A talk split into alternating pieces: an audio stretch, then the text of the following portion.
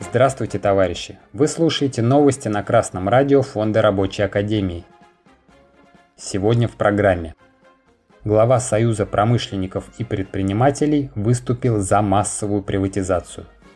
Россия ввела временное управление на заводах Балтики и Данон. РБК сообщает, президент Союза промышленников и предпринимателей Александр Шохин выступил за массовую приватизацию в банковской сфере и промышленности.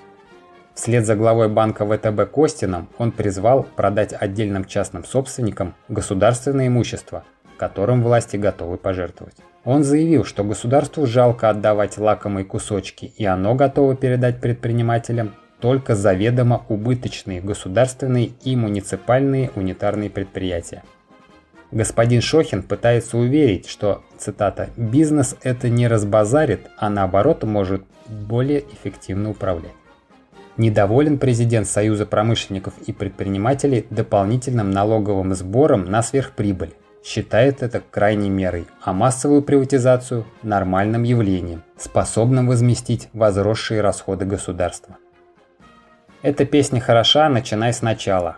Не устают поборники возврата в святые 90-е гнуть антигосударственную, антироссийскую линию. Все это в 90-х трудящиеся проходили. Торги госсобственностью, более 80 тысяч закрытых предприятий, безработицу, голод и нищету, уничтожение целых отраслей промышленности.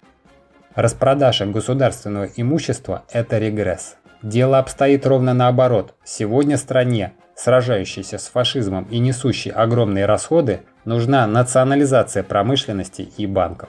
Осуществить эффективное планирование, держать производственный темп и кредитовать промышленность для ее развития – может только единая монополия, а не отдельные частные собственники, каждый из которых представляет свой интерес. Предложение о приватизации – это призыв к ослаблению экономики, подрыв прогрессивных путей развития нашей страны.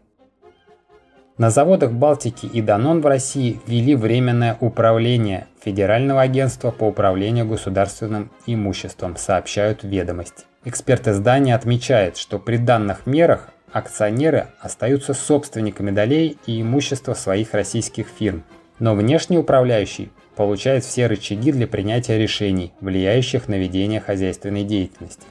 В Данон сообщили, что приняли к сведению решение и расследуют ситуацию. В компании также отметили, что готовятся принять меры для защиты своих прав как акционера. В июне Балтика подписала соглашение о продаже российского бизнеса, но покупатель не раскрывался. А компания Danone еще в октябре прошлого года передала свой российский бизнес в управление местным топ-менеджером, приостановив перед этим все инвестиции. Временное управление – вялый ход российской буржуазии в ответ на перевод в государственную собственность их имущества за рубежом. Введение этой меры не подразумевает полное право распоряжаться собственностью. Даже при капитализме в эпоху монополистического капитала именно национализация является прогрессивной мерой. За ее реализацию высказался председатель Следственного комитета Александр Иванович Бастрыкин.